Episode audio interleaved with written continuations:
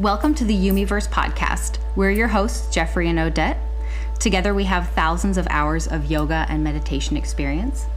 Here, you get to be butterflies on the wall and listen in on our joyous spiritual conversations about how these practices have and continue to transform us. Thank you for joining.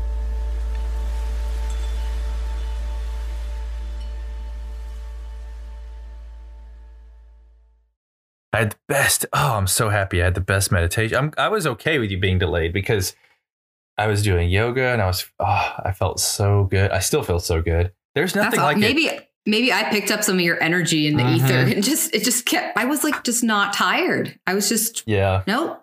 It was like no tiredness was in me. Did, did you do yoga? no, No. no. I got wrapped up in other things and then I was like, yeah, it's too late. And then I guess I could have, but Uh, that's when I do when I. It's funny because I was thinking about this last night. I love, for some reason, when it's really late, I really like doing yoga because it feels like every the energy is really calm, like yes, around me, not just in proximity, but like the whole city or town or whatever. It just feels. And then I do like it's real slow. I don't know. It's kind of like the same if I do real, you know, real early, same kind of thing.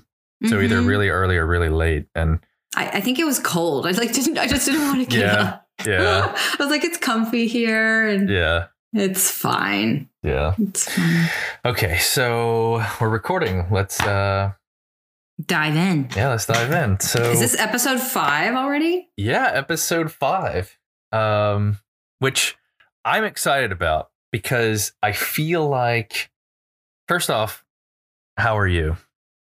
I'm doing great. Awesome. I'm excited. I like the number five too. Yeah, me too. It feels I was thinking about that this morning and it feels like it's been so many things for me that I didn't expect. It's given me something to look forward to because I enjoy it so much. I thought it was going to be one thing, and end up being another thing, but in such a beautiful way. So, yeah, that's kind of what I've really enjoyed about this. Um, and I'm looking forward to all the ones that continue to unfold. So, what I wanted to do is we talked yesterday a little bit, and I actually thought we'd talk about this sooner than now, but here we are, and it makes sense. Uh, but manifestation or creation. Mm, my so, favorite. yeah. So our actual experiences with it and our awareness of it, you know, either in hindsight in the past when we recognized what we were doing. And, you know, we've talked about this a little bit already and my personal experiences when, say, I was at maybe one of the lowest lows and then making a decision and then literally the next day having a completely different reality. And then the subsequent 30 days and how magical that seemed. Um, and then also talking about how it's not necessary to have to go into these, you know, low states of being to then have to, to let go of that resistance and then, you know, attract. and yeah, and like ricochet into Yeah. this amazing experience. Yeah. Yeah. Because of that contrast. Is that what you mean? Yes, exactly. So there's been a lot of things. It's been, and I thought about it this morning. There's been a lot of things in my recent experience that I could even refer to as manifestation or even instant almost manifestation. And you and I have talked a lot, a lot, a lot about this. And even yesterday, we talked a little bit about some of your experiences. And I was telling you how much I loved the story that you were telling me in particular. So I would like to start with that. I would like to start with maybe something, it doesn't have to be the story you told me yesterday, but Mhm. but maybe things that you have manifested in the past and how it happened. Wow. I um I started this practice, this this practice of watching my thoughts and and choosing my thoughts deliberately and then just observing my 3D reality to see if to really test in a scientific way like if there was any relationship between what I was thinking, what I was feeding with my mind and my feelings and what would happen. And I wish I still had it, but I was keeping this journal of things that would happen. I would have all these, I would call them successes. And I would mark down my failures too. Like I would say something like, I'm going to see a swan today, or I'm going to see a blue butterfly, or something like that. I would write it down and uh, I would mark if it was successful or not. And then I would also notice that some things wouldn't take a day, they might take two days or a month, or so things that might have seemed like failures could just be on the way.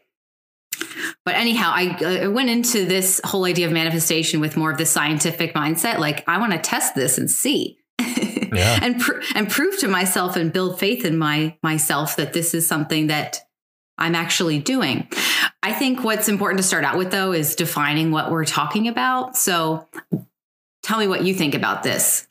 Man- manifestation when we say that in my mind I think people think about something more ethereal, something non-physical. It's like things appearing in in your 3D reality, not like magic, but it can feel like magic. Yeah. So you you might say to yourself something like I'm going to see a blue butterfly today. And then you happen to see a blue butterfly that day. Yeah. And depend, depending on how rare that was, it, that would be a manifestation that Right. showed up. So that's what I'm thinking people are going to think when they when they hear manifestation. Is that is that right? Like I think it's important for us to define that for, sure. For people. sure. And I could speak about that in itself for a bit because I've played I know, and I know. because I've played with this too just as much as you have in a scientific Sure. and non-scientific way. But what I would define is just anything that you are giving your attention to with deliberate intent and then witnessing. It doesn't matter how big or how small. And so that's where this conversation will ultimately get to anyways throughout Yes. as we talk Okay, about this. wonderful. I already saw that meditation this morning. And I think if just defining it as that right now, as we naturally have these conversations, it will make more sense for people that are listening in whatever Yes. in whatever way that they've already had these experiences themselves. Yes, that's that's a wonderful. Yeah, that's a wonderful clarifying. And I wanted to say one thing.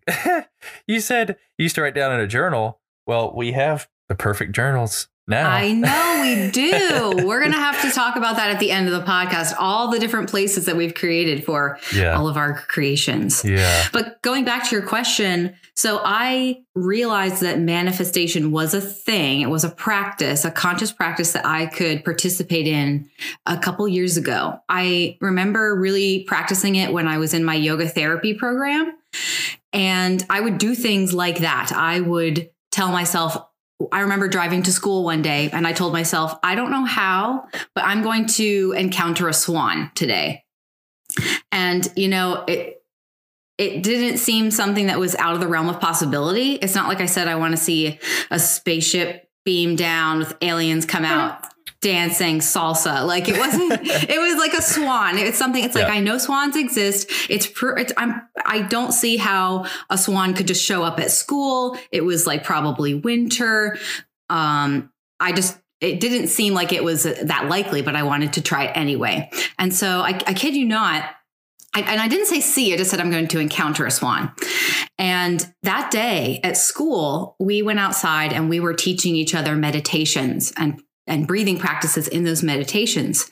And I was sitting in front of my partner in a meditation and she was guiding me. And she said something like, she was guiding me to feel my breath. And then she said, you know, notice your breath going in and out, like graceful like a swan or Mhm. something like that. And I remember my face just like lit up in this giant smile because it was, you know, less than probably six hours after I said, I'm going to encounter a swan. And then in, in the most, um, unpredictable way, I wasn't expecting it. My meditation partner brings up a swan Yeah. in reference to meditation because it probably wasn't likely, at least in my mind, that I would see a swan out there. Yeah. But anyhow, I count I encountered one fairly quickly. So that built my confidence that this was like a, a thing. And so I kept practicing things like that and I kept a journal. And I also started to realize that I would manifest things I didn't like too. So Yeah. which was which was a longer process like the way my relationships were things i would perceive as bad i started to realize that okay i'm not just creating these things like i want to see a swan i'm creating how i feel i'm creating my friendships and how those go and that that took some unpacking for me and there were some stories i was telling and hurts and ego stuff that made that a longer process Yeah. but anyway, maybe during that time, there was another just desire that I had. And I feel like desires are what really plant seeds for manifestations in general. Yep. And so I had this desire, I told you yesterday, to do a photo shoot because I do a lot of yoga photo shoots. I wanted to do a photo shoot with this well-known yoga photographer named Robert Sturman, and he would totally laugh if he if he heard this. I'm gonna have to tell him that I'm talking about him, Yeah. and he's he's he has no idea. I wanted to shoot with Robert Sturman, and I wanted to be on the cover of Yoga Journal. And at the time, I just knew I wanted those things, but I really didn't see how those things were going to come to be or if they could be.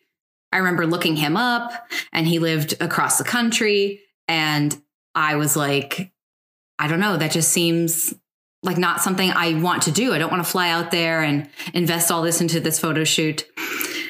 And I let I just let it go. It was just a desire that I had. And I forgot I forgot about that. I kept doing photo shoots. I kept taking my own yoga photos. I was satisfying that desire in other ways. And it's not like that was even a big deal if I ever shot with him. It was just something I wanted.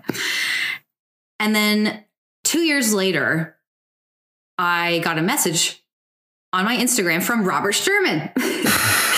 I was I was following him. We hadn't had any interaction. Maybe Yeah. I'd liked some of his stuff, but really nothing, nothing at all. He messaged me on Instagram. He said, Hey, I happen to be near you for this random situation that's happening. Would you like to shoot together? and I, I didn't really put it together at that moment that that was the thing I had plant the seed planted the seed for before. Yeah. But I was like, yes, of course. And so we met up. We had an amazing shoot. We spent the whole day in an area near me. I didn't have to fly out to him. He flew he flew to where I was. We shot all day. And you know what else? Robert Sturman, uh, as far as I understand, works pretty closely with Yoga Journal, and he submits a lot of his beautiful photos to Yoga Journal. And a couple months after that fun shoot that we did, he messages me and he says, "Hey, I'm going to send, I'm going to submit a few of our photos to Yoga Journal uh, to see if they'll make the cover. Just so you, just so you know, and are you okay with that?" And I said, "Yeah, that's that's amazing." And you know what? It felt so natural at that time. It was Yeah. like not something that felt outside of reach. It just it was like sure. And I didn't really care if it happened or not. But lo and behold, I think I don't know, a month after that, he told me that the photo that we took together was going to be on the cover and is on the cover of one of the uh, yoga journals um, in France, like one of the the editions in French. And so, so those two things that I wanted to be on Yoga Journal and to shoot with Robert Sturman totally manifested in this fun, really fun, effortless package for me. Yeah. Um, but that one, like I like I was saying, it took it took more than a day. It took it took two years without me even thinking about it. I didn't even lift a finger. All I did was follow Robert Sturman. I knew what I wanted, and I just was doing what I wanted anyway. Right. And I love So that. that so that's a manifestation with more pieces. Like the swan, it was like pretty simple and immediate. The photo shoot with Robert Sturman, there were more pieces, yeah. but no- nonetheless, it still came into my experience in that same effortless way that I couldn't have anticipated. Right. And I love that so much because it's to me, both of those stories really related are as you were developing this awareness of self and your true power, your true nature. And the reason I love this story so much is because the swan thing, for example, that was something as you began to play with it that you didn't have a lot of resistance to because it wasn't that big. It was, I I want this. I'm testing it, but it's not so far out of my belief that I, it can't happen. Right. The aliens beaming into space. It's also, yeah, that kind of thing. Yeah. And so it's like you were just at that edge of what you could believe or what you could allow yourself to to witness and then still be, you know, somewhat surprised by it perhaps, which is what you were, which is why you were smiling. Yes, I was delighted. It was I, I wasn't expecting to hear it, you know, but I didn't I didn't Exactly. specify. I could have been specific and I still think it would have happened, but I didn't specify I'm going to visually see a swan. I just said I'm going to encounter it whether I see it on someone's clothing or someone will say it. It was really just a way for me to test this idea. Right. And I think it's because you intuitively knew as well that if it was too specific, you may have had too much resistance to allow it. I might have been looking for it. I, I think I would have just constantly been looking and wouldn't have let it come in its own way. Yep.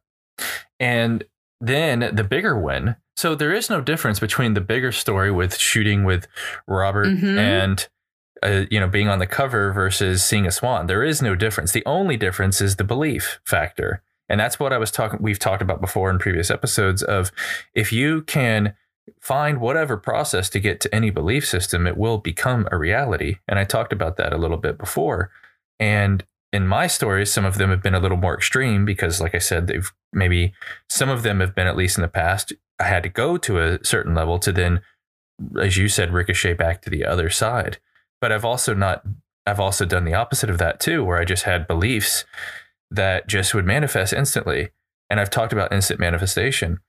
And, you know, for me, having these conversations like this, uh, people hearing them and hearing the stories, the real stories, allows them to then extrapolate from that where, where they're at, where they might believe currently, and then what's possible for them, or at minimum, at least just playing with it. Yes. You know, because I talk about this a lot, how if people realize how much they're creating, the more people are actually creating their life experience, the less people are reacting and creating these and manifesting these things from like you, you were talking about from this reactionary place which energy flows slower in those states of being but it still manifests regardless or nonetheless i should say yes. Yes. and, and that's why i'm always so adamant about people understanding how, who they are because that's to me really where change happens you know not telling them what to do but just telling them who they are and showing them what they're capable of and then they by being it and you know influence others and so on and so forth to do the same So when you say who they are, what what do you what do you I don't think we've ever talked about that or defined that. So when you say I want people to know who they are, like who who are people? Like who who are they? they are their own creators. A lot of people think that everything is happening outside of them, you know, and they give their power away to their circumstances or their current beliefs or even religions. And there's nothing wrong with these things is if if they serve them until until they don't. you know, and then when they don't, it's when they are maybe in a victim mentality or they're not happy or whatever it may be. But as I talk about all the time, life is supposed to be joy and love and fun all the time. Not saying that you don't have moments of contrast or moments that seemingly are not of desired situations, but they're not supposed to last very long.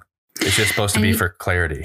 You had said, I remember us talking about some of these stories, these real things that happened, and you said something like, Well, I feel like I came into this life really knowing that I was a creative individual, that I am create my world. Yeah. In response to me telling these stories where I had to go through this process, it, it felt like to convince myself and to really test it for a, like a, a good a year or even two of the things I was talking about, journaling and really like convincing myself that I was powerful and had an effect. But you had Right. said something like, I came into this life and I, I knew that. And that showed in your recounting of your childhood experiences because as chil- children at least this is what people say when you're when you're developing especially between those periods between like infancy and 6 you absorb you absorb whatever impressions are made on you from your family your culture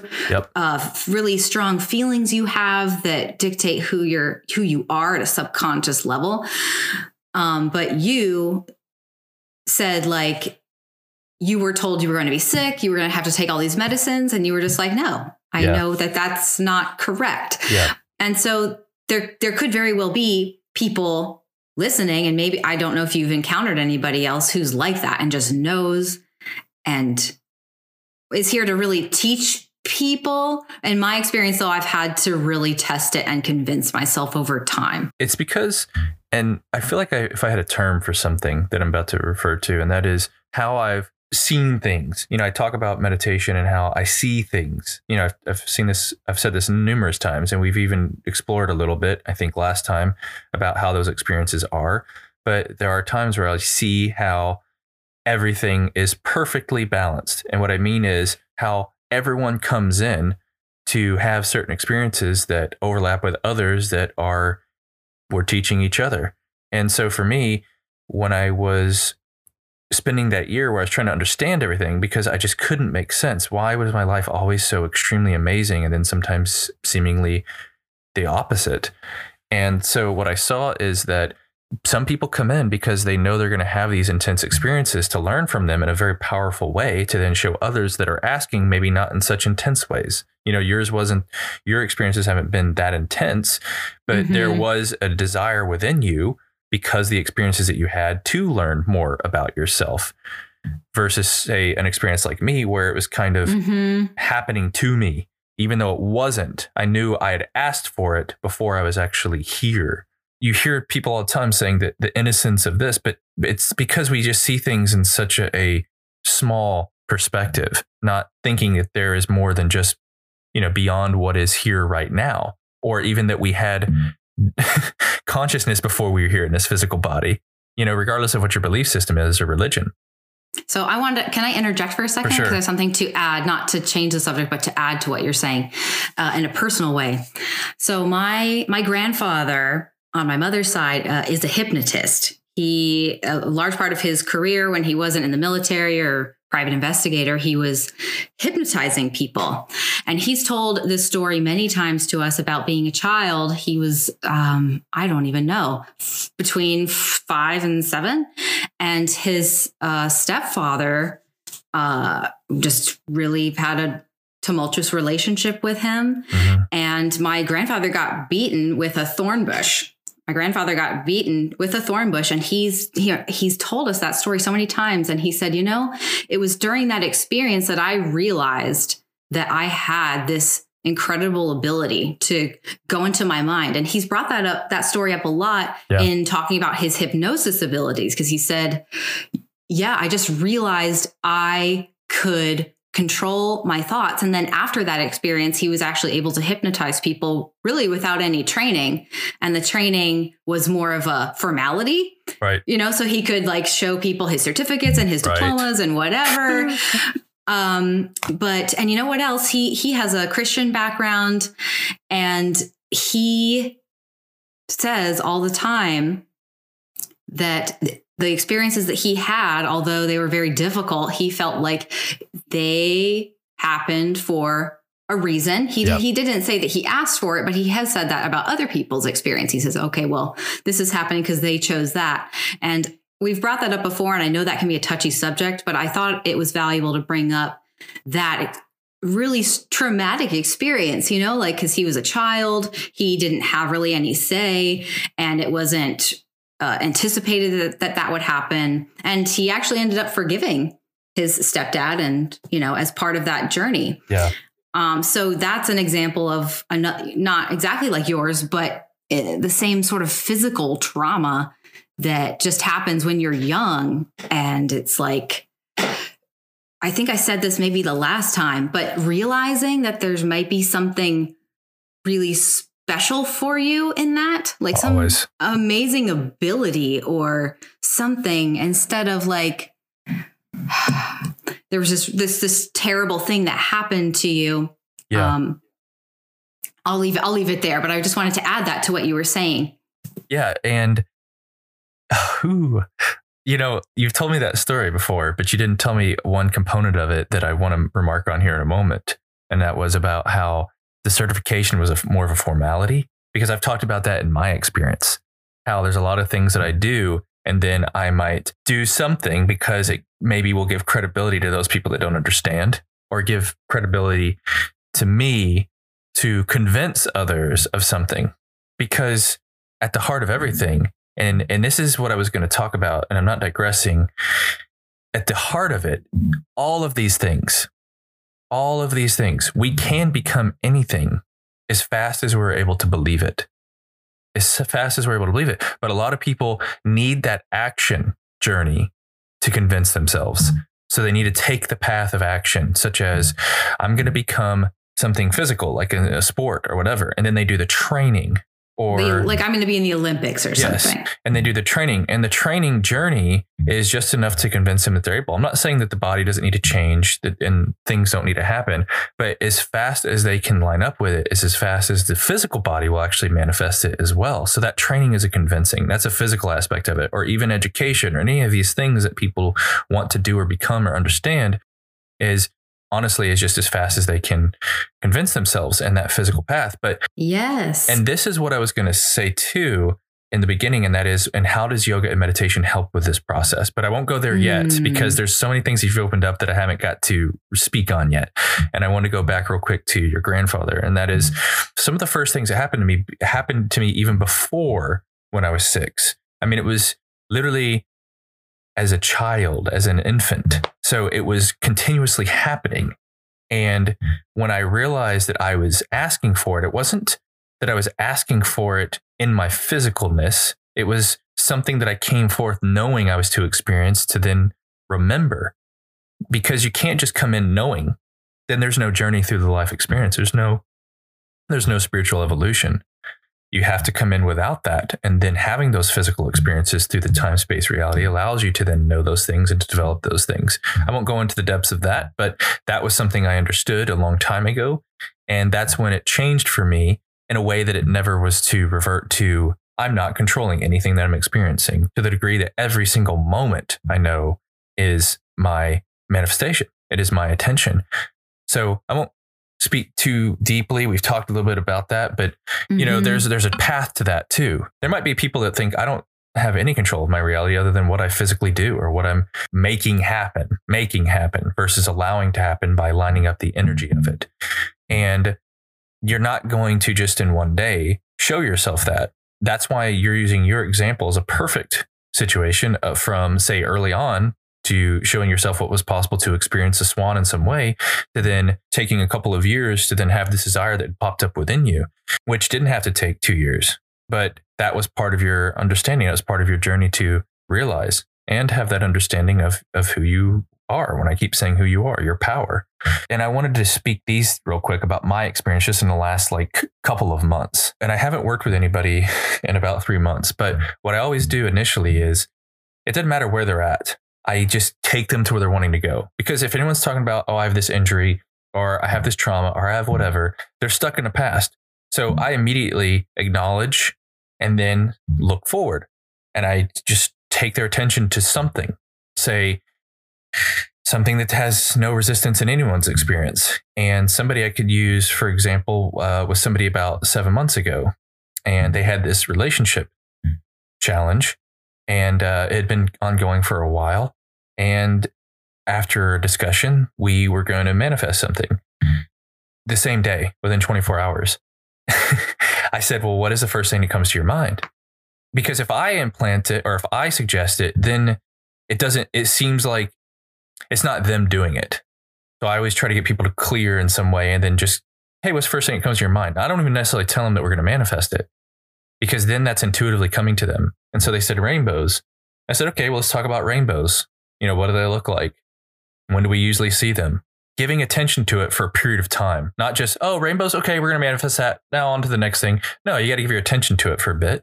And so we gave our attention to it for, I don't know, maybe five minutes.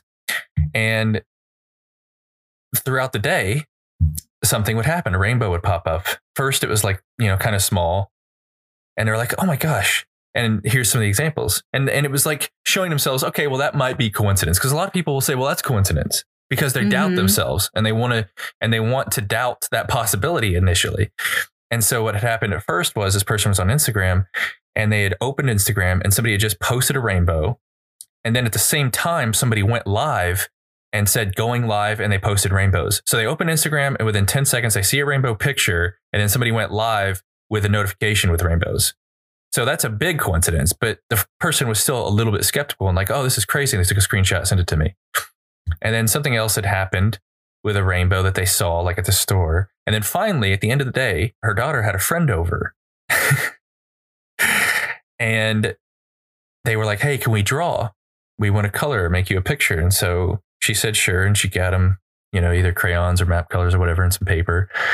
And then the girl, her friend's, uh, or I'm sorry, her daughter's friend came to her and said, Hey, I drew you this picture. And she handed it to her and it was a rainbow. right it's like it's like your mind saying do you not get it yet like don't you get it yet Yeah, like, here's how many- three but things. here's there's more and more that's amazing i love that And the reason, and I told her, I go, children are very tapped in. They're following their intuition all the time. And so, and she even told me that the little girl said, originally I went to go draw an angel, but then I changed it to a rainbow. last minute because she had that impulse that was coming from broader perspective, which was coming from the universe or God or whatever one wants to call it, that connecting source that we are all a part of that I always refer to as the benevolent source because it's love. But that showed to me two points that I was trying to make with her is that we're all connected to this source. And when we're tapped into it, we all fall into this perfect harmony. There is this potential for harmony. And that's why when we're in these higher states of being, we seem like we're harmonious with everything around us because we are. And then when in these lower states of being, it seems like everything's resistant around us because it is. And so it doesn't matter. We don't have to do anything other than just line up ourselves with harmony in these practices like yoga meditation, which is what I was going to get to eventually. Um, and so for me, that's really where people want to be because they don't want to be in resistance, making things happen and forcing things and all of that. They want to be flowing. They want to be flowing through life. Um, here's one other story I wanted to tell real quick, and this is super short because you know I I've talked with you personally about how much I've shared with say family or other people from my past that are less are more resistant, I should say, to hearing these things over the years that I've shared it. Um, but at Thanksgiving, I was going to leave. I was at my parents. And I was about to leave, and then my father made a comment. Uh, he was sitting with my uncle, and they're like, oh, you're going to leave? And I said, yeah. And he said, well, you want to come over here and talk about lights? I was like, okay. and, you know, I was like, okay. You know, I was like, if I'm being asked something, what I'll do it, you know? And so I went and sat with him and my uncle and my uncle had just given him this light band that goes on your forehead. It's LEDs. And he's like, yeah, I saw it on something and I bought one for myself and it was so nice that I bought another one and it came with another one for free. And I don't know. He was telling the whole story. And so I was like, all right, we're talking about lights. And so I started talking about LEDs and the history of LEDs. And then we got into street lights. And I started talking about street lights for a long time. And there's a street light that's outside of my parents' house. And my parents have lived there for 30 something years. And I started talking about when I was a kid, how it would burn out. And then I talked about how we would throw footballs at it sometimes and actually knock it out. And then we would talk about how quickly they would replace the light whenever we would knock it out or when it would go dark, that it would really it'd literally be replaced within like one or two days. And then my uncle, because he used to work for a, a electric company, like electric service provider, like uh, Oncor, he he used to he's very familiar with the types of lights, and so he started talking about the types of bulbs that are in light fixtures of street lights, not just now, but historically back 40 years ago, 20 years ago, now, the cost of LEDs, how often they have to replace them. Like we were talking about streetlights for five to 10 minutes, a long time. like no one wow. talked about. So, but then, and I didn't even know this until a couple days ago, I was talking to my parents. And the main point of that whole story to me was we used to knock out the lights. They burn forever. They burn for like 30 years. And my uncle was even saying that when they replace the lights, they're so much brighter and people don't realize how much they dim over time. Hmm. And so I went to my parents' house and I came inside. I said, this, It's so bright out there. And they said, Yeah, the street light burnt out three days ago and they just replaced it the next day. And that was two days after Thanksgiving. and I said, Do you remember talking about streetlights and how they burn out and how quickly they replace them? Mm-hmm. And then he was just like, Yeah. And I was like, and what do you think about that? but that streetlight had not been burning for 30 years. They've replaced that streetlight multiple yes, times. Yes, yes, yes, So it was well within its lifespan. It didn't just burn out randomly. And so, you know, that's the point. It was the most attention I've given to any particular subject with, say, people in my family, especially my uncle and my father combined. And then there it was two days later happening. And so for me, it's because I've shared this with with people in the past and they just can't accept it. People that aren't asking, people that I'm like almost trying to assert it into their experience in some way, which you can't really do. Now, this is years and years I've been telling this stuff to say family members or old friends. And it's almost as if this was finally the time where it could be seen in a bigger way, especially noticing the amount of attention that we were giving to that particular subject. And then it happening literally two days later. Yes, yes. I feel like um, before people have this idea that their minds might have a relationship with what's happening outside of them or their not just their minds but their inner experience Yeah. they it's so easy to write things off as like wow that's strange and then to move on Yeah. um to just uh, to pass over it um like if there's a parking spot and you're like oh i really would like a parking spot right at the front of the store and then you go to the store and someone's backing out of the spot you want and then it's like oh well that's strange i just thought of that but then not going any further with it just and not creating this pattern of belief really like that's really all my experimentation was for i think was to show myself that this wasn't a one-off this wasn't just some chance fluke thing like there was a a pattern Yeah.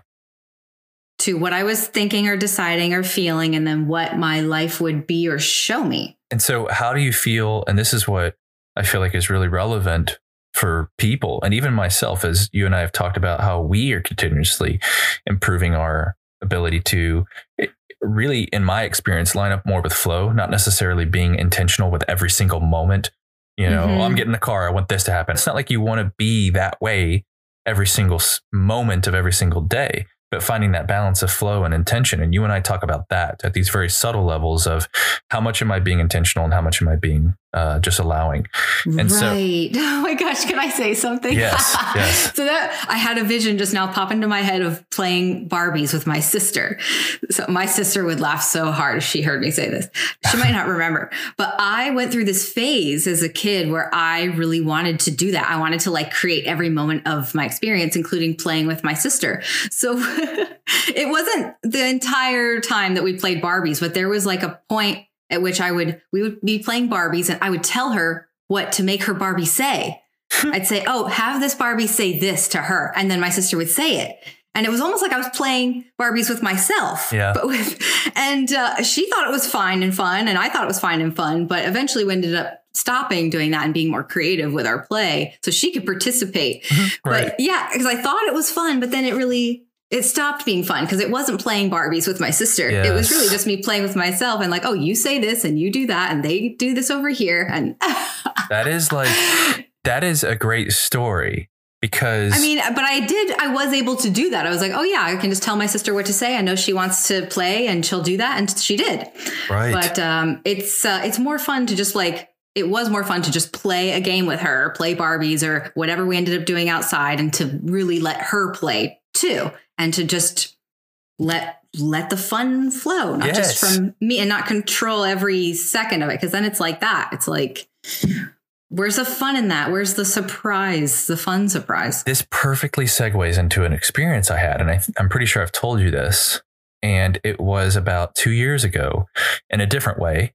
But because I had that experience where, you know, where I meditated for so long, I wanted to then take it as far as I was desiring, at least. And it was about a year after that that I wanted to see how much I could have influence on my surroundings. And I was still meditating a lot. I mean, at least three or four hours a day. And the main point is I reached this place where I was in such awareness of what was going on around me. I could, I, I knew what was going to happen in real time for, for, for, to the degree that I was staying in flow with it, but it wasn't fun. And what I mean is I'd go to the store, for example, and I could sense, feel energy and I could feel different energies of people and things and objects and then what would potentially occur there's like this potential that's always going to happen all the time and say somebody would trip or something and i could sense it and feel it and it would occur. And at the time i was playing around with am i creating that? Or am i aligning up with this? Like how is this happening? And i did this for a month at least and it would be with people that i knew that was already in my life or in my experience. And i would I got to this place where I was just observing, but observing from the place that I was wanting to know what was going to happen before it happened. And I was doing that, but then it became not fun. it's kind of like what you're saying, but in a more intense degree of that, where you were actually saying what to happen or to do. But I was in this place where I was meditating so much that I was just being in the flow of what was already going to occur and just observing it, knowing what was going to happen. And so the reason I share that is because I know what's possible through connecting to these energy fields, is what I refer to them as.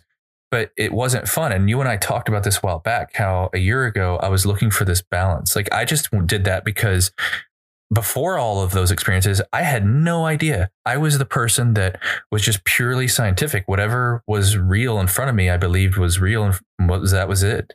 And then when I discovered this other, this other depth and the spirituality of things, then I went to the extreme in that direction, and I did that for you know a year and a half, and then I was looking for that balance because I wanted just to be joyful and have fun. But then, how do I also share what I've learned so that people like myself don't have to be confused in their life? How can they be more in flow with their experience? How can they create more of what they want and not feel like it's work or challenge or struggle because that's not what it's supposed to be.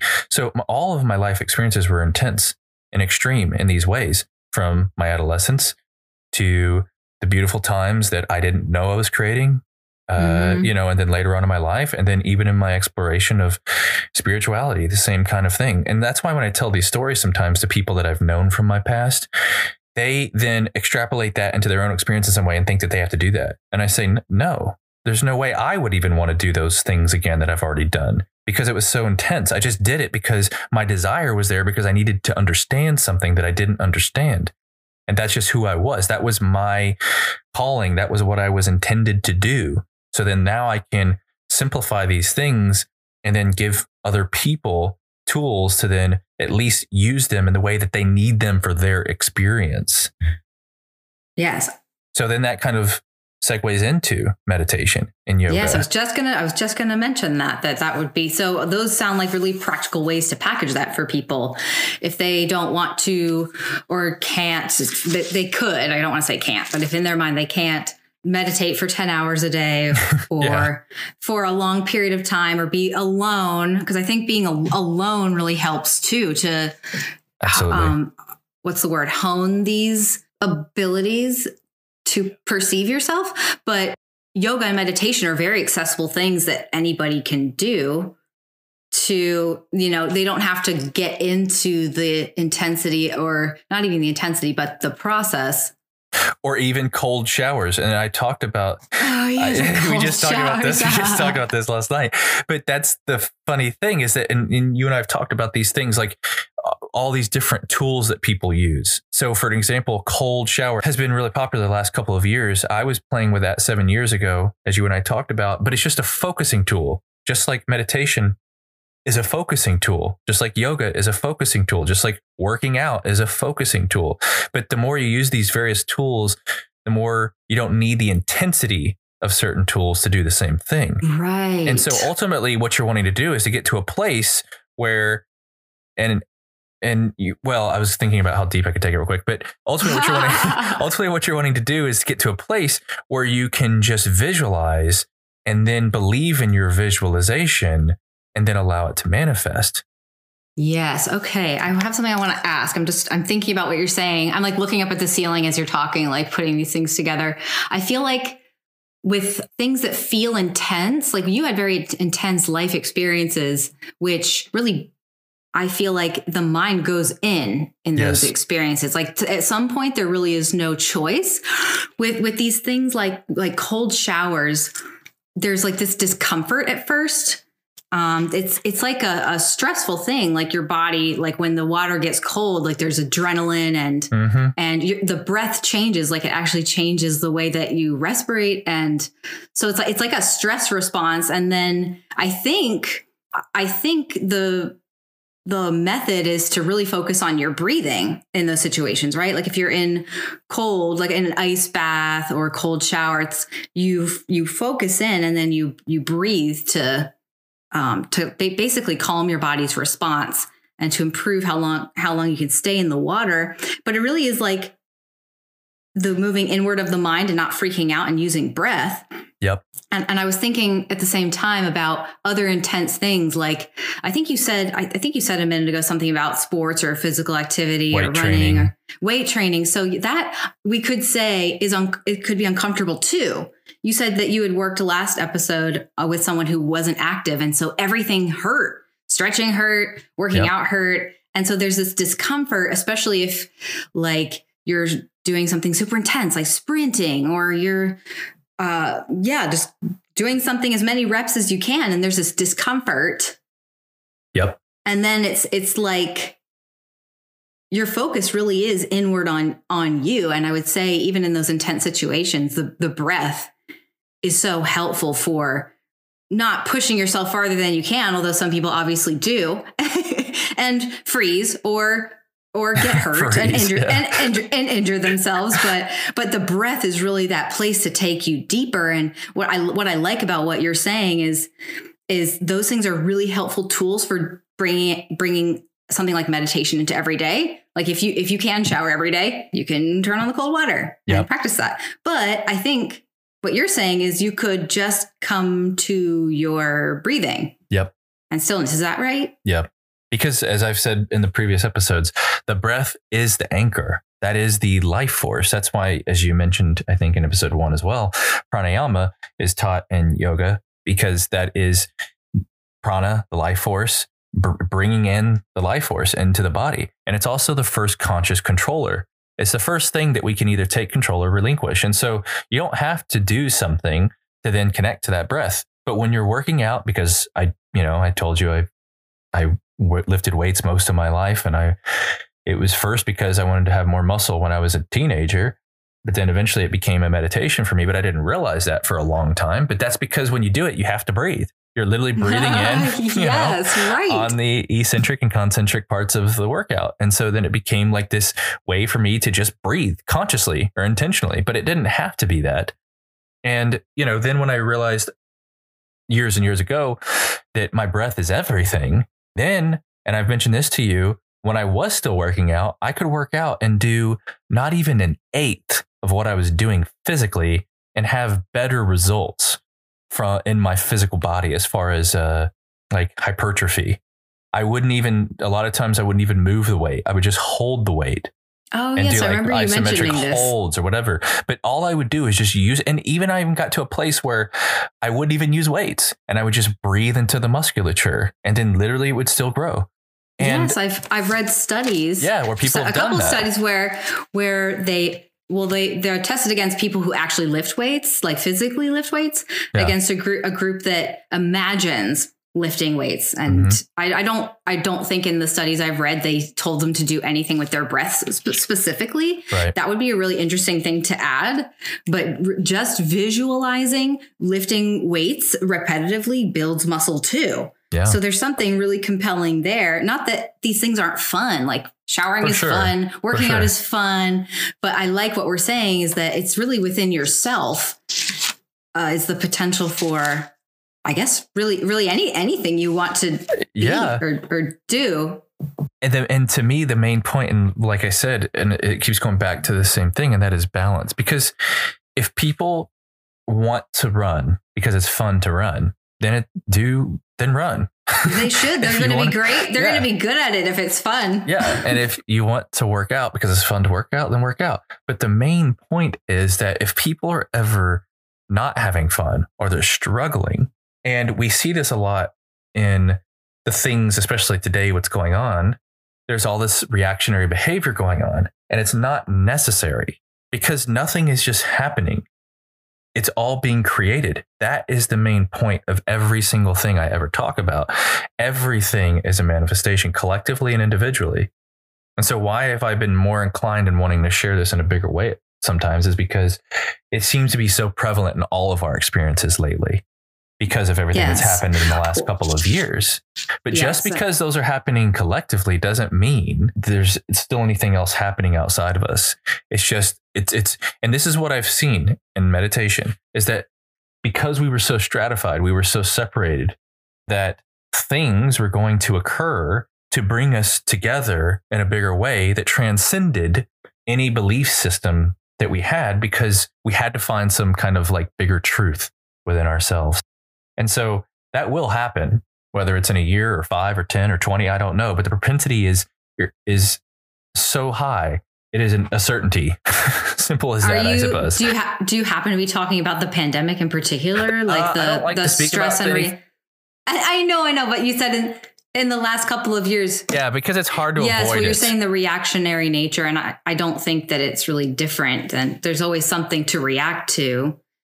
But is that that sort of what you mean in yeah. that time period? And it's also because, like, and you and I've talked about this. I don't watch the news. I don't really connect with anything except for maybe like Instagram. But then if I do go out, it's like so prevalent.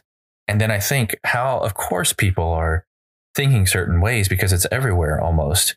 And if I don't see anything and I'm not using social media except for Instagram because you can just follow what you want to and see what you want, then it's like, oh, everything's normal. Like for me, the last two years hasn't been that extreme at all in any way especially in Texas, people don't really wear masks. Like it's just it doesn't even seem like much is going on. And even when I've been in Sedona for two months or so, people don't. So I don't really see those experiences. But then when I do go out a little more and branch out, I see all these things and I hear all these things. And so then Mhm. my desire is to then share more people so they don't have to feel like they're at the whim of everything happening around them.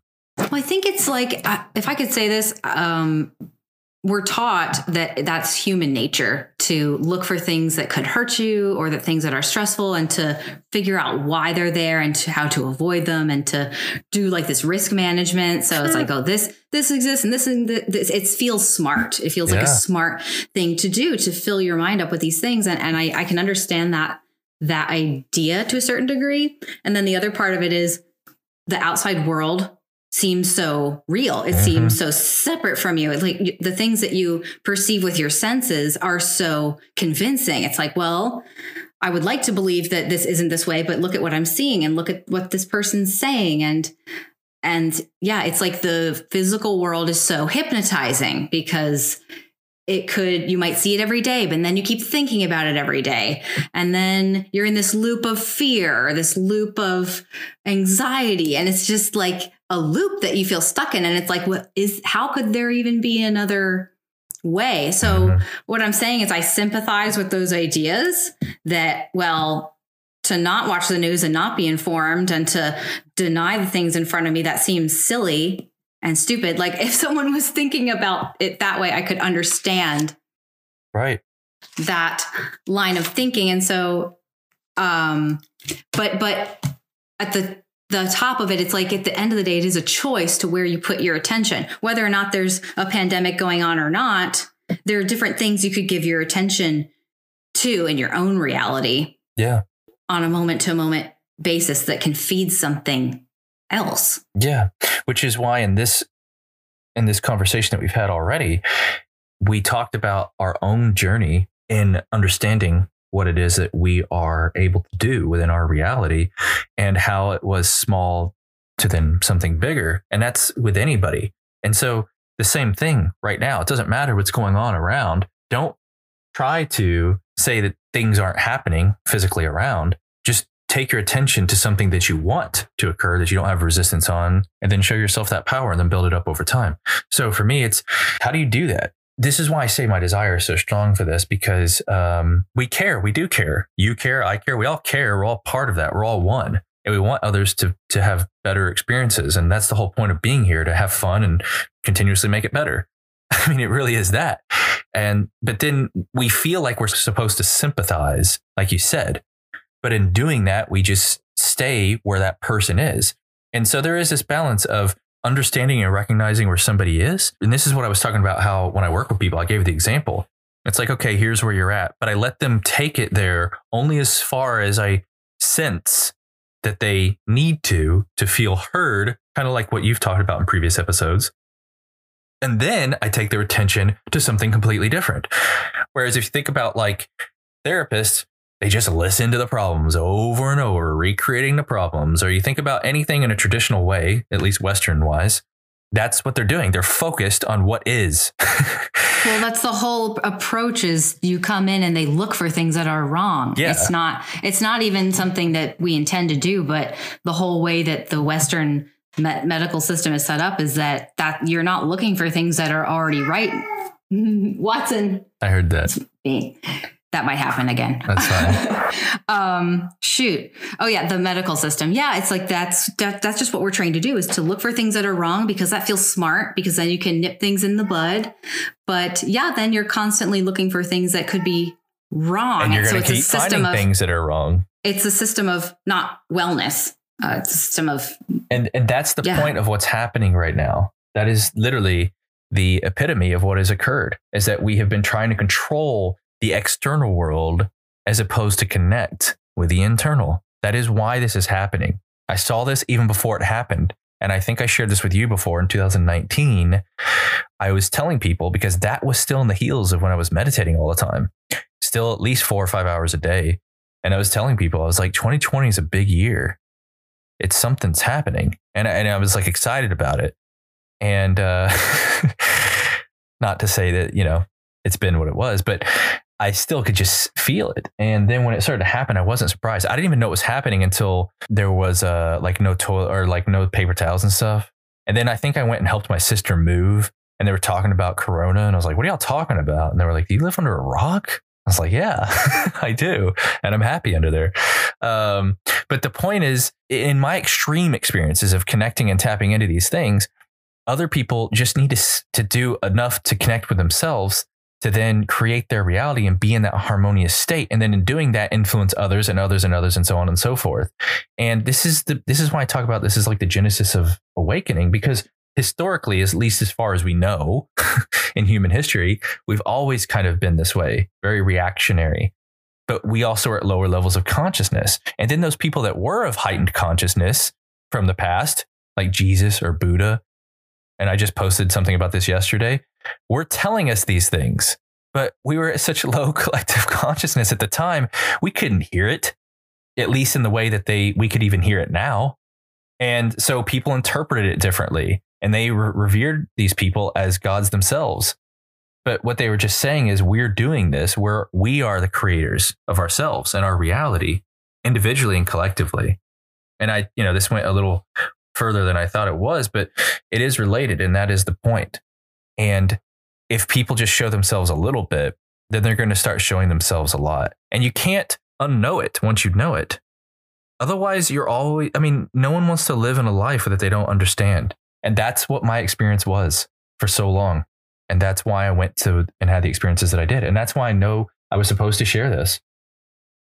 So I'd love to hop. I'd love to hop it. Oh, is that? I didn't know if you were. Oh, I'm done. I didn't. Yeah. I didn't mean to interrupt you. I'm sorry. I try to hop in at little pauses because I feel like this brought something else to mind. A, a true story that I remember being told, and this is. uh I was thinking about when you were saying you avoided the news and sympathizing with people versus seeing them in their happiest state. Yeah. And really shifting the idea that you have to have this negativity bias to a positivity bias? And how do you do that? You would ask that question and then you answered your own question. You said well how how do you do that? And i was thinking well um, besides yoga and meditation which are things you could take out of your time and do you could also just have an attitude. You could have an attitude towards your day like well if this was my last day would i want to be freaked out about something on the news or would i want to not spend my day that way. Yeah. And I remember I actually looked it up briefly as you were talking because I wanted to share it with you.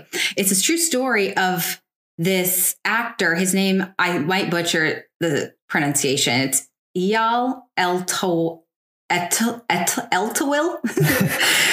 it's an Israeli name, but this actor was diagnosed with uh, terminal cancer, and he he beat the cancer in in I think it says about 8 months and something he did he made himself laugh every day. He would watch funny videos that just made him laugh and he decided he was going to have this positive approach to every day and life in general. And it says here in this short article, he says, I came, I laughed, I conquered. and, and this other, I'll just read this short little thing after that. He said, there's a big difference between um, a sick person and a person with a sickness. If you yeah. define your if you define yourself as sick, it means that the sickness or disease is now part of your routine. Yep. So it's like, yeah, even in the face of something like that, he he was able to grab onto his focus. He was like, okay, I'm not going to focus on that. I'm going to laugh. I'm going to be in maybe what we could call a higher state of being, a higher state of consciousness, which is joy. Joy, right? He just laughed Yeah.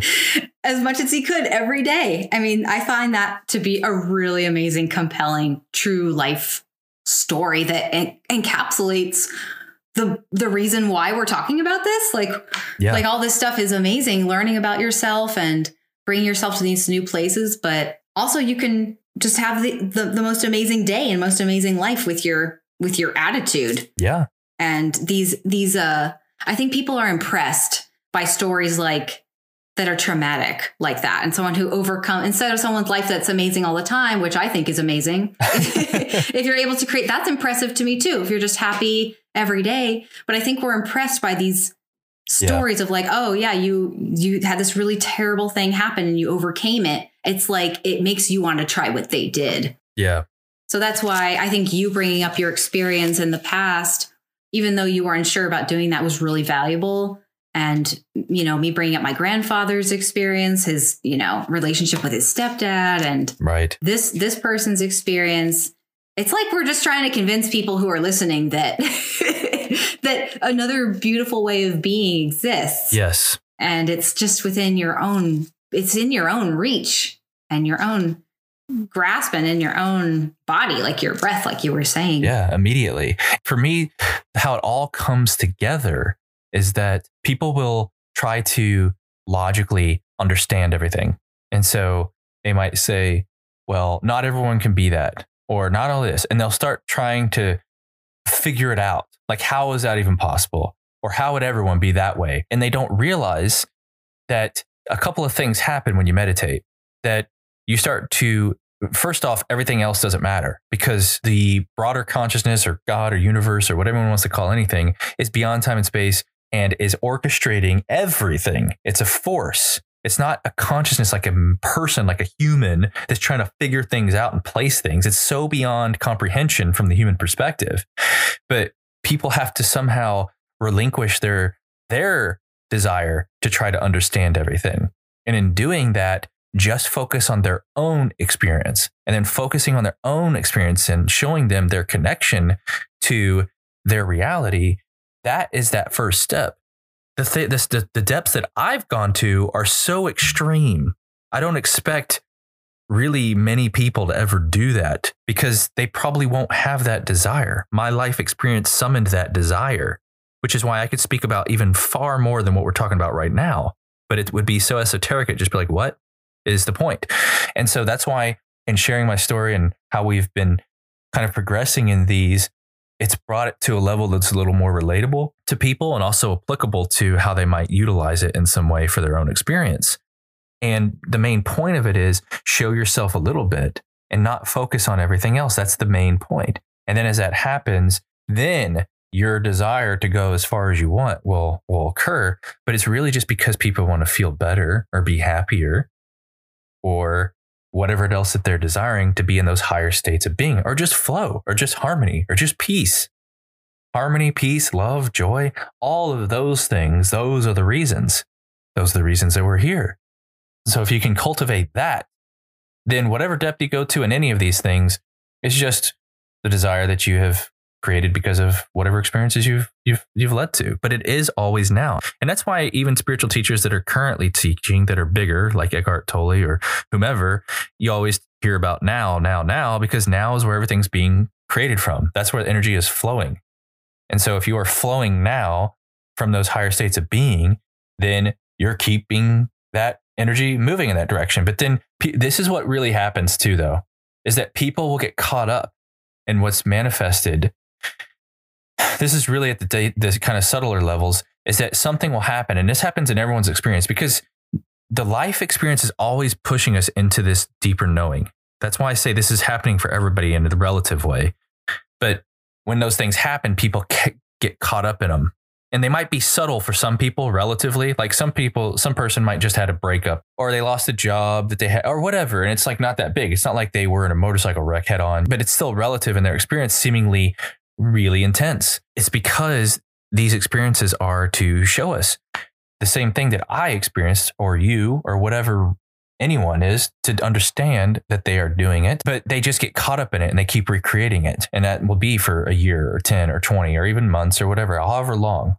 But if you learn how to be in flow and then you are not attached to what is manifesting, you eventually become in this state where you're attached and detached because you're attached to your well-being, you're attached to your love, you're attached to your all of the things that are within you, and you're detached to how it's actually occurring around you and trying to manipulate and control that. And because when you do that, that's the true flow state because then everything beautiful is always coming to you. But that's the true practice. That's the true practice because we want things to be what they are when they are feeling seemingly good. Yes, we're impatient. Like I've been, I'm impatient. I was like, one, well, some of the things on my list would be the classic ones. I'm going to manifest a free cup of coffee, and then I'd be like, okay, well, where is it? Like I went through the line, and yeah. it wasn't free this time. And so, but there's also this part of me. I feel like if I can call it this divine part of me that just wants to expect things to be amazing because life should be amazing. I'm like, well, there's there's something in me that maybe feels like I can only expect so many miracles in a day. Hmm, when yeah. in real when we're in reality, there are so many that I'm maybe not aware of. So that's like a shift in my perspective. It's like, well, who really cares about the cup of coffee? I I do I think I wanted to have that Barbie doll experience with my reality. Like, okay, reality, you're gonna say this to me and this is gonna happen here. yeah. And and sometimes it wouldn't happen. I have to say, like I would write in my journal, not just the the quotes in quote successes, but I would quote um, note down things that seemed like failures, things that didn't manifest in a certain time frame. Like I would I would note those, and the successes definitely outweighed the things that didn't work or things were longer in coming. But I think like the impatience and and then if it doesn't happen in a certain time, it's like it's so easy to be. Uh, I want to keep saying that word hypnotized back into your old state. Like, oh, I tried it. It doesn't work whatever and just like relinquish your control. But at that, the same time i think we're talking about like relinquishing control but having this higher state of being is actually a really powerful place too. Yes. Like being unattached but not in this like wallowing self-pity victim state. But if you could just relinquish and let if i can use my own analogy like let a reality play barbie dolls with you because it's fun when there are things that show up that that are going to be fun, but you might not expect your free coffee to come with a new date. Yeah. Or who knows, maybe you get a year's worth of free coffee. I don't know. Yeah. I have to tell you, since I learned, since I observed you, because you, in my perception, lived in a way that was more not detached. I don't like that word, but you would flow more than I felt like I flowed. And the there was a day that I really intentionally lived like that. I treated this reality like I was like, okay, I'm just gonna let everything be exactly the way it is. I'll almost treat it like a game. And I'm just gonna be happy and have fun with whoever I'm around. And I won the lottery twice in that day. I won it twice. And like it was so fun. Like it was just a great day. And there was nothing that was eating away at my my mind. Yeah. Um, I wanted to go back. I wrote some other things briefly. I wanted to go back to. I you were talking about your the depth that you've been to and yeah. how it might not be relatable, but I still think that would be so fascinating to to pick your mind about in another episode. Because even if it sounds like revelation in the Bible, I think that's still really valuable content like like that. And then, um, but at the same time, if you don't mind me saying this real quick, even in sure. this in this one thus far, there's been times where I could feel it coming out and I want to speak it, and then I am trying not to take it there yet. Um, and this has to do with our dynamic. And I can feel as you and I have not just personally interacted, but also in, as we've had these discussions on these, I can feel where it's moving, allowing it to go there naturally. As you know, and I have spoken a little bit in this one, but there is this this desire to speak about those things because I know I had those experiences for a reason. Because I have I've shared that with a lot of people. A lot of people have asked for it, like actually come to me and ask for it without even knowing what I had to offer. And so I do have that desire because I do feel like there's benefit for whomever hears it. And so how that comes out, I'm not sure, but I definitely do agree and feel that there is is value and even just the things that I can recall, let alone just whatever it is I receive in the moment you know, and at some point I would love to do that too. You mentioned before, about having somebody call in, but it doesn't even have to be somebody call in. It's just asking questions and then me being intentionally be, or me intentionally being into that state. So how those end up playing out is determined by what our our intention is. Sure. Well, I did make a note of it because I, I still do think that that's something that you want. I think it would be very interesting. It might segue, it might blossom into Something. other things. I, I just think us talking about these relatable things that are grounded in people's lives are gonna help people listening connect with us and, And like, okay, yeah, and these these things that they're experiencing, like that's compelling. I want to try to meditate. I wanna I want to try to see a butterfly today. Like, Yeah. let me let me try something. And and then with that, where we are having practiced as long as we have and the ways that we have, it's sometimes hard to remember what it's like not knowing that or being I know. if I can call a beginner and then these things we're talking about, it, they seem so well, duh, like that, like for sure. But going back to the the person who's never heard these things before or it's new and having actual things to chew on, like real life examples, I think is, you know, something people Yes. relate- just that's it that they plainly relate to. I also wanted to say the the physical traumas that we were talking about.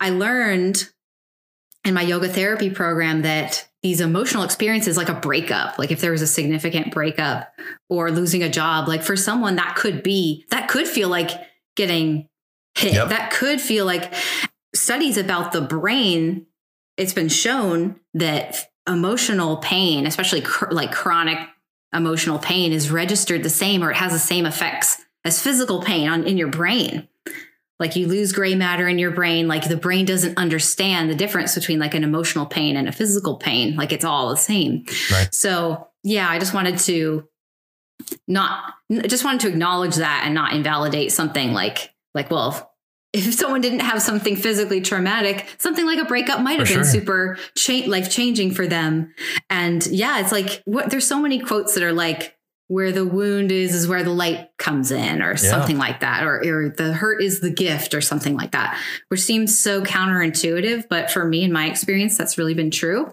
This is also why I always say it's always relative because it doesn't Yes. matter, which is why I'm saying somebody who even your experience up until now is still relative to what you've experienced and it's not so different than mine. Even though i've had some ex- i've literally experienced the most pain that anyone can feel in any given moment. I know that. But it doesn't matter. It doesn't matter. It's not different if i had never had any of those things and i lived a luxurious life with you know seemingly never having any problems. But those problems that i would have would still just be would be just as extreme to that relative experience and they're all experiences that we're asking for or that we knew we were going to have to see more and understand more of ourselves doesn't matter. Doesn't matter who it is and where they are.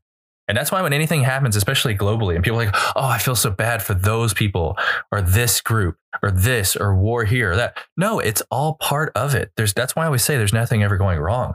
We there is a bill, billions of people having billions of experiences that are all completely unique and people try to group things to understand them because they feel like they need to understand the world and in doing so somehow they understand themselves and they're going about it the wrong way you understand yourself then you understand the world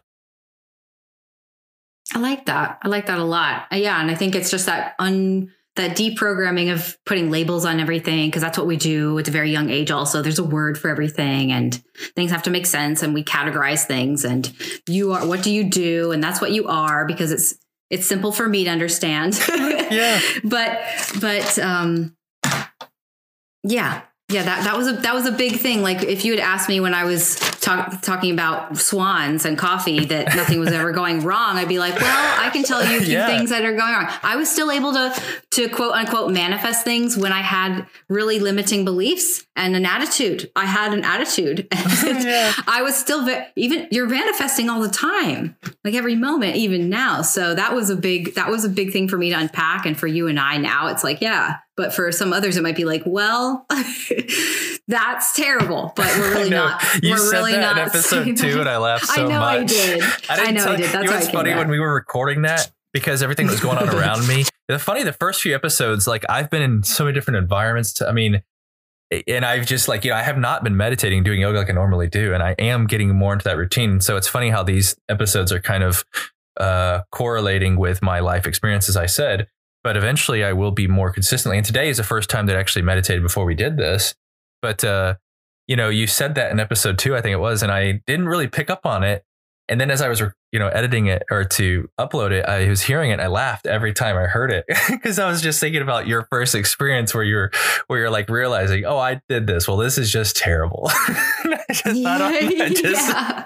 I just, it just tickled me so much. And so I still, well, if someone if someone does something that feels like they've wronged you Yeah. or they've betrayed you, and it, and the circumstances might very well be that way, and you could convince everybody around you that that happened, but but then you might get stuck. You might Yeah. get stuck in this loop of of bitterness and resentment and betrayal, and you won't forgive, and then it like it like poisons your whole Mhm.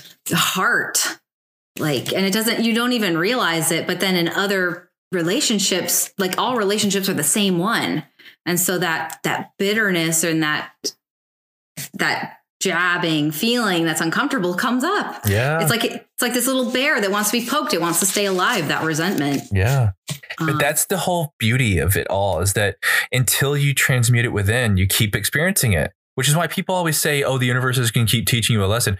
It's not, I don't like the word lesson because then it implies to me as this Yes. connotation, but it's like, it's just showing you you.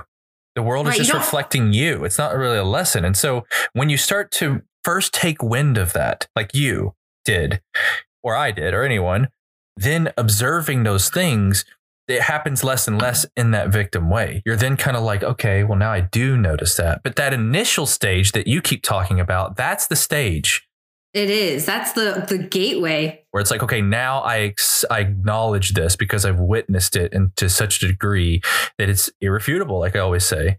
And Yes. then from there, it's just then developing. But there is that initial stage. And that to me is the awakening stage. yes it's like the dawning of your conscious mind again it's like wow but it's Yeah. um yes So- yes absolutely But I, I, the main point of that is I just feel that uh, if people are listening to this, they're asking and they've been asking, and you know, they they might be in different places. Um, but especially once we've got to this episode now, if people have listened one through five, they've already started to experience some of this stuff for sure. yes. And so I'm not going to be, I'm not so concerned about those people in those places because everything that's happened the last year or two, those people that are in those victim states, or not even say victim, but just say lower states of awareness of self, everything that's happened the last year or two for them has been really intense. And I know that because of the conversations I've had with them. And so they are looking for answers for themselves. And so they, as opposed to say maybe four years ago, are more open to considering these things that are happening. And I was reminded of this uh, about a week ago when I was talking to somebody I haven't talked to in over a year. And they were saying something like, people are tired of this or they don't believe or whatever. They were just reminding Mhm. me and reflecting to me of people's openness more so than they've ever been, I suppose, because of what's happened. And that's why I was saying this is all happening for a reason. This is all happening for a reason. And anyone who gets who stays in those other places, you know, just just let them be. They won't forever. They will. They Yeah. might for a while, but Yeah. but even even though that I, I felt in myself that at a point in my life where I didn't really have an awareness of what we're talking about, sometimes the only thing that feels better is to feel betrayed by someone and to feel righteous about that. Like if you don't know some a better way of thinking exists, it's almost like it's higher up for you. Like it's uh, feeling angry is definitely better Oh, than feeling yeah. disempowered. And so it's like if that's the highest state you know, it's so it's like that you want to stay there and not dip down into being yeah. power, powerless. Yeah, but then then I realized being angry at anyone or bitter really just doesn't feel good. Like Mm-hmm. as much better as it, that it, as much be- better as it felt then.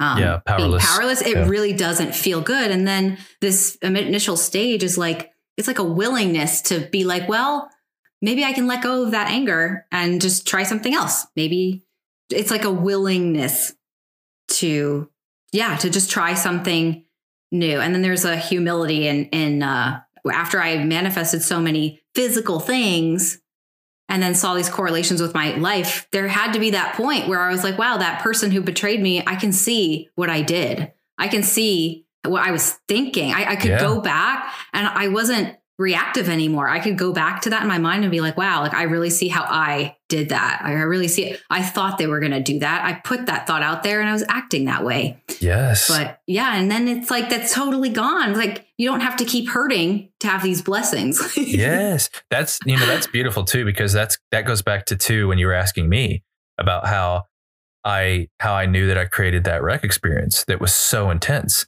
And you were like, Well, how did you know? And I said, Well, it was a feeling first, but I never went any deeper than that. But it kind of is is pretty much overlaid with what you're saying. Is that once I then started meditating and stuff, I was then very much aware of of the thoughts that I was giving my attention to, which didn't have anything to do with the specifics of what happened, but it had to do with these places of being of of fear or concern or powerlessness. And then the universe was going to show me that's what I was thinking about. And that's what happened. And then what happened immediately after that? I was in the ICU telling myself the exact opposite. I'm powerful Yes. beyond measure. So that's why I'm saying Like, that's the uh, perfect extreme example of that. right. It's it's like our friend Awal or the the Israeli actor being like, well. You're, you're diagnosing me with this, but I'm just gonna laugh and have, uh, you know, I'm gonna treat today like the last day and have a great Yeah. time. And uh, yeah, it's like this. It's like this really extreme ricochet, like a contrast, a bouncing off. But like you said at the very beginning of this, people don't need to experience those Nope. deepest, darkest depths. But for for you who's been there, and for me who's been there, it's like you're able to package these things up in such a relatable way. So I'm, I'm I, I can hear what you're saying about it's it's we don't have to keep rallying people who uh, might be more might be more resistant and just go where we're going. Yeah, I feel I- like, I especially at this that. point, yeah, there's been enough conversation about it, and and I and it's funny because I thought about this this morning that I haven't told these things, and you, I've mentioned this to you many times, but in doing so, it actually kind of reflected around me a little bit, even though I had no emotional attachment to it. So even not having emotional attachment to it, it started to reflect around me in my experience just slightly. And that just shows the power of of of things, even stories. And so that's why I didn't tell that story for a long time because I didn't want to be somebody who overcame something. I didn't want to be like this survivor or whatever, you know? I wanted to be Right. I wanted to but be people this- are impressed by that. But yeah, I sure. see what you're saying. I'm impressed by people who, like you all, are just someone who's happy all, all the time, just happy every day as a choice. Like it doesn't seem like this hero that's overcome something, although everybody is in their own way. But that to me is impressive too. Like just because that person is creating that. Yes, and that's why that you and I've of talked experience. about like how is it just to be to then also share for others in the same way. And we've talked about that a lot. And so that that's why I feel like maybe and and I was thinking about this this morning before we even had this conversation when I knew I wanted to talk more about manifestation is that maybe now, maybe right now also we we think we maybe manifest something in this moment. Not saying instantly right now like we're talking, but maybe we choose something and then see how then we can manifest before we like speak, de- speak next time. Demonstrate. Yeah. Yes. Yeah. Yes, I like I like that idea. Well, you don't drink coffee, so it can't be a free coffee. yeah. Something that's like maybe maybe we do something like we play with getting making it bigger each time. Or because Okay. now that you're saying like a free coffee, because I was thinking something bigger, but I mean, we, oh yeah. Well, I, I like to. I, I i am at that point now in my journey where it's like, well, I I know my power. People don't go grand enough, right? Like Yeah. expect the the greatest, but yeah, starting with a coffee and a swan was more believable for me at the beginning. yeah, But yeah, people listening could choose something like a coffee or an animal or a flower. But what would you like? We've been talking about this space. That's true. This is that would be a, that would be a quote unquote big thing, it would be. it's the same as a coffee, I suppose. It is the same. And to define that, maybe is this space where we've talked about having a, um, it's like a combination of things. Uh, a cafe. Like retreat retreat center, but we don't like the word retreat. But it's like a retreat sanctuary. Yeah, but what it really is defined internally in the experience of it, because I've taught, we've talked about this. Uh, for me, I can visualize the experience of it inside, like inside this space, but I can't visualize where it's at. And and we were just talking about this yesterday. And for me, what I visualize is this cafe that's maybe like a bookstore that has a studio in it for yoga, meditation. There's a garden in the back. I can see people in there, you know, working on, you know, their computer, but then it's just, this, I can feel the environment so potently and it's so peaceful. It's so just people just love to just be there in all these different ways. But I can't see where it's at. And when I say where, I mean I don't even know if it's rural or in a town or in a metro or in a in what state or in what country. I can't define that, but I can define the feel within it and what it looks like. And so that's where I've been. Um, so that is a bigger one for sure. Um, and so maybe even just having this conversation right now, I'm giving a little more attention to it. And as you've we've heard in this episode, the the attention of say like the street light that mm-hmm. I had with my uncle and my father manifested it two days later. So right. the, and this is and this is actually bringing up something that I was going to talk about too, and that is giving people other tools besides yoga meditation about how to manifest as well. And that is you, you feeling in a good state and then giving your attention to something and just keep your attention on it in like a daydream or a visualization for as long as you can and just keep it there and vibrate there. And then as you do, the longer you do it, the faster it'll happen. And this is what we're kind of doing right now in this particular way as well. And this is bigger, but it's also because I know anything is possible. So for me, yeah, that's kind of what it is. And I can feel it and I do feel it all the time. and I message you often and I'm like, hey, I'm feeling this place, but where is it? I like to visualize things. I am a visual person. Not everybody can, they, with, not everybody apparently can see things in their mind's eye. Yeah. Which I've, I've read, I've read that people are able to develop that ability. But, anyway, like I like to use my senses in meditation when I'm actually being deliberate about a manifestation now. Yeah. It worked for me to just write it. I would write my journal, I'm going to encounter a swan today. Yeah. I would just write it and then close my journal and it could be that easy. So I, I could, I might, I'm going to do that. I'm going to write, we found the most perfect sanctuary location and spot or something like that. Yeah. But I also like to visualize myself and hear things. So I could, I, I think today what I will do is just for 30 seconds, feel myself in maybe a meditation in that building. I'll feel myself mm. like like I'm there in the sanctuary. I can hear students around. I can hear the coffee behind me. Like I'll, I'll use all my senses to put myself there in my my non-physical being. Right. Like I'll be there, or maybe I'll be there with you, and we'll high five and be like, "Yeah, yeah. It's, it's it's perfect," and that implies that it's done. So that's just like another fun way. It's not like a magical thing that writing something is can't do. Right. But yeah. that's another thing besides yoga and meditation is I like to visualize and use my senses. If I can't see something, I'll hear it, I'll smell it, I'll touch it. Yeah. And I think that's helpful too for other people to understand how they might go about doing those things as well because th- those processes for me are always kind of changing too based on yeah. what the experience is in the moment. But similar to you, I used to not be able to visualize. And it wasn't until I was meditating a lot that I started to receive visions beyond mm, what I've ever mm-hmm. experienced that then I was able, it was so much easier for me to visualize. So it's always changing and you know, depending on what we're developing consciously. And now not only do I it's it, now I don't visualize so much, I just feel it.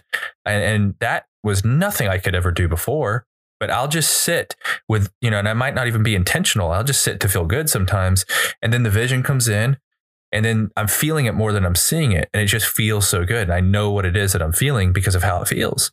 And if somebody can really get to the feeling state, that is the most powerful state. That is the state that really manifests it because then you're already being it, you're already living it. That, and then the longer you can hold that, the quicker it happens. That is at the highest state of manifestation. I've experienced the, that. The feeling state. The, the feeling, feeling state. state. Is how is that? Is that is that different from what I described? Like, what do you no, mean by that? No, you're saying it the like feeling state. Yeah, well, you're saying it from the senses, which is similar, mm-hmm. which is pretty much the same.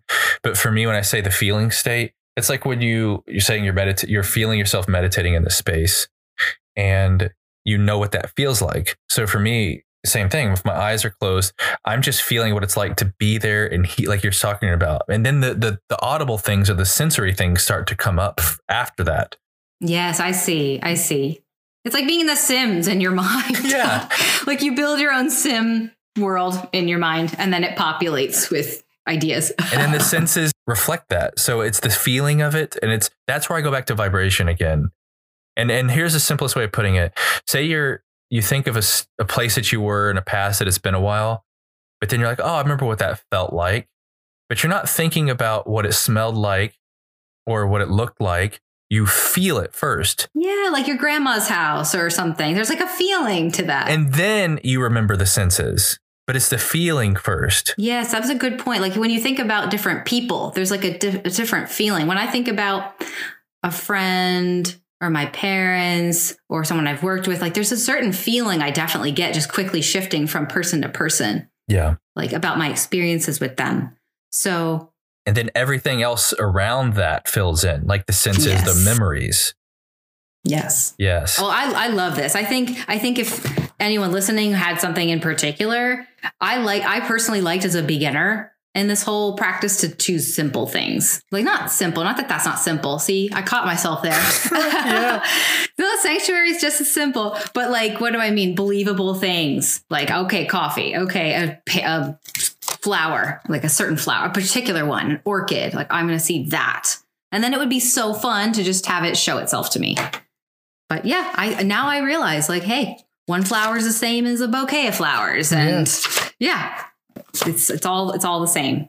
It's because in the one thing you said, and this is kind of where I'll I guess I can leave it is that once you get to a certain state, it is then it becomes your normal way of being, and then yes, and you, you don't have to work anymore. yeah, but then you don't remember exactly what that progression was like, but you do remember this, you do remember the situation. And so telling that story, just kind of like me telling my story, uh, is that progression.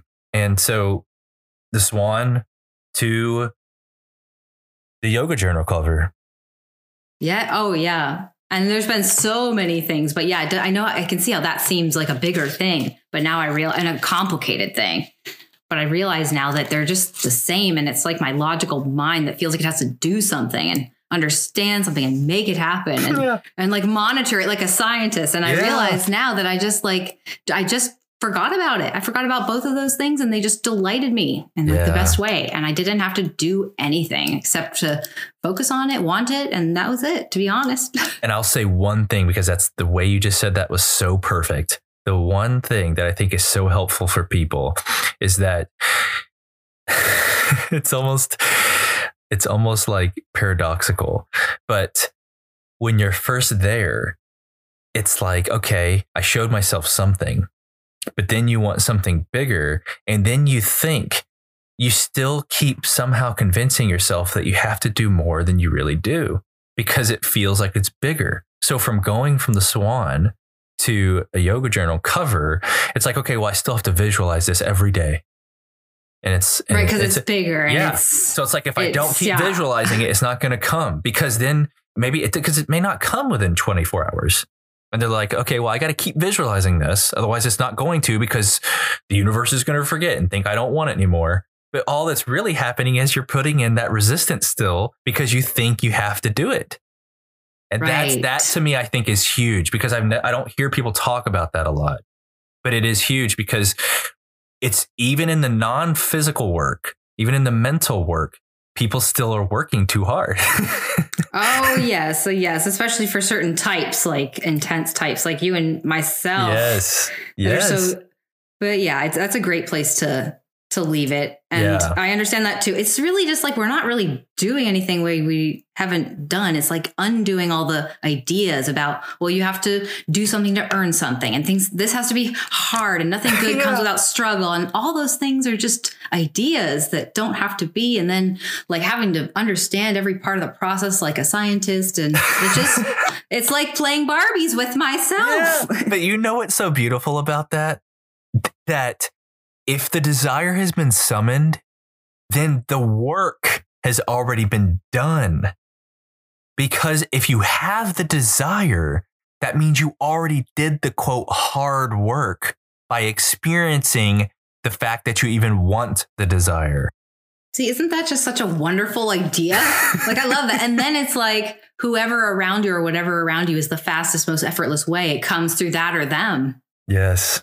I love see I love those ideas, but these are ideas I, I definitely had to. I was wanting to believe those things, and now I do. But it was like, wow, can it really be that easy? Yeah. It's like, yeah, yeah, just training the mind to be like, okay, you can just be easy, and we got this. Like, yeah. my grand my grandfather says that all the time, even though like the subconscious mind is a is a concept.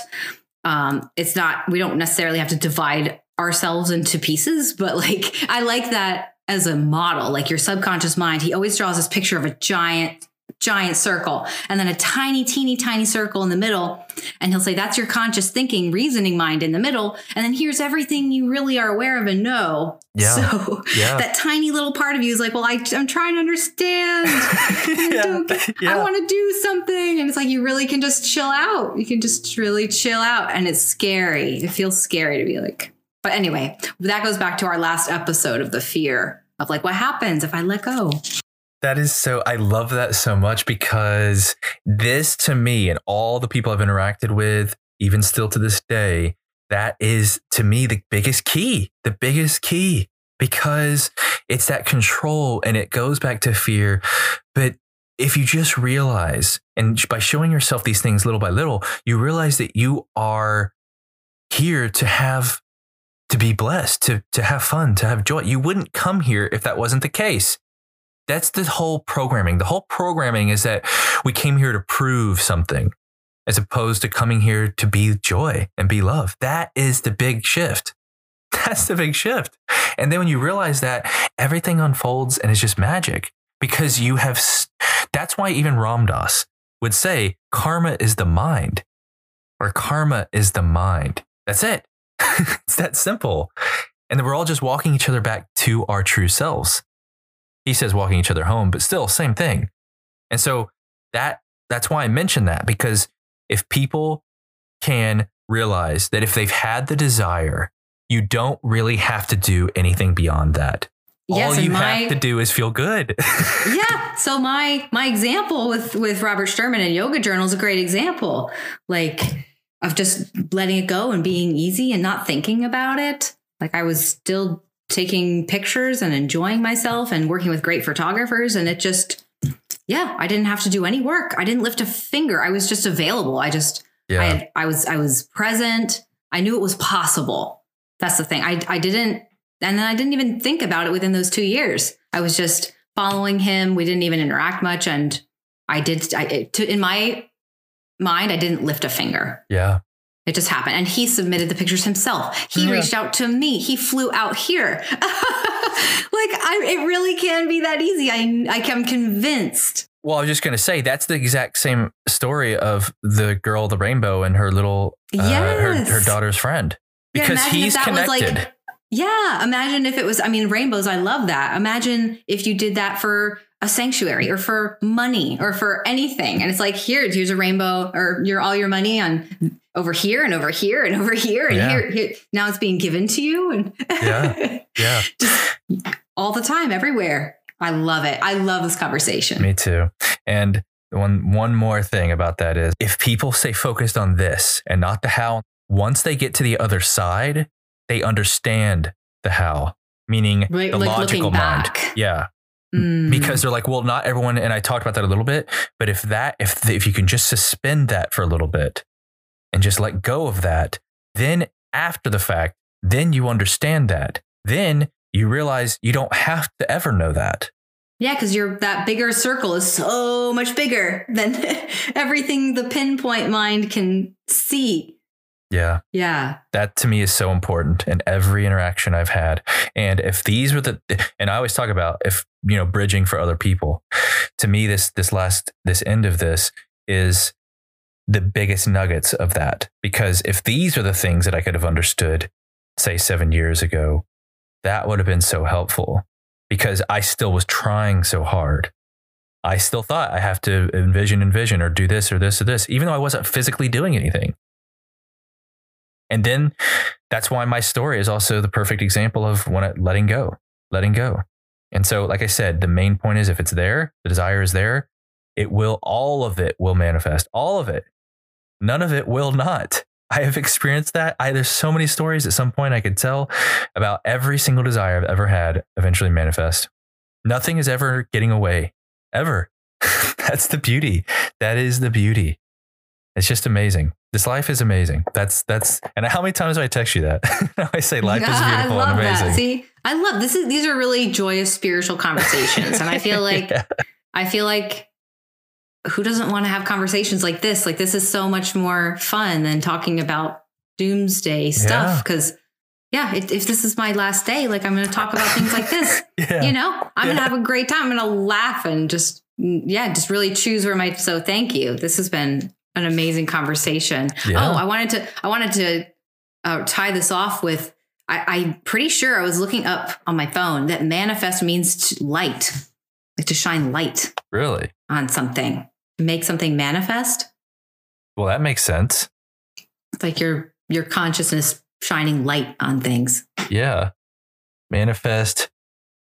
I love that. I was going to search to see if I could see something, but I mean, how much sense does that make when we talk about at the essence of us being light? You know, we're just shining the light on those desires and then becoming those desires. I love it. yeah, that's amazing. I'm glad you shared that for sure.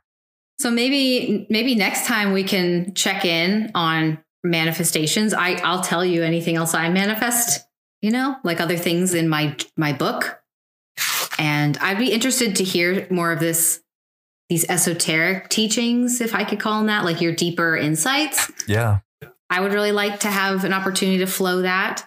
And then last time we did mention offering a 3-minute meditation. Mm, So I I think we could do that next time and I think that would be a great time to do it if you're flowing yeah, for we sure. could start with start with that and then yeah ask Yeah. some questions yeah, I would love that.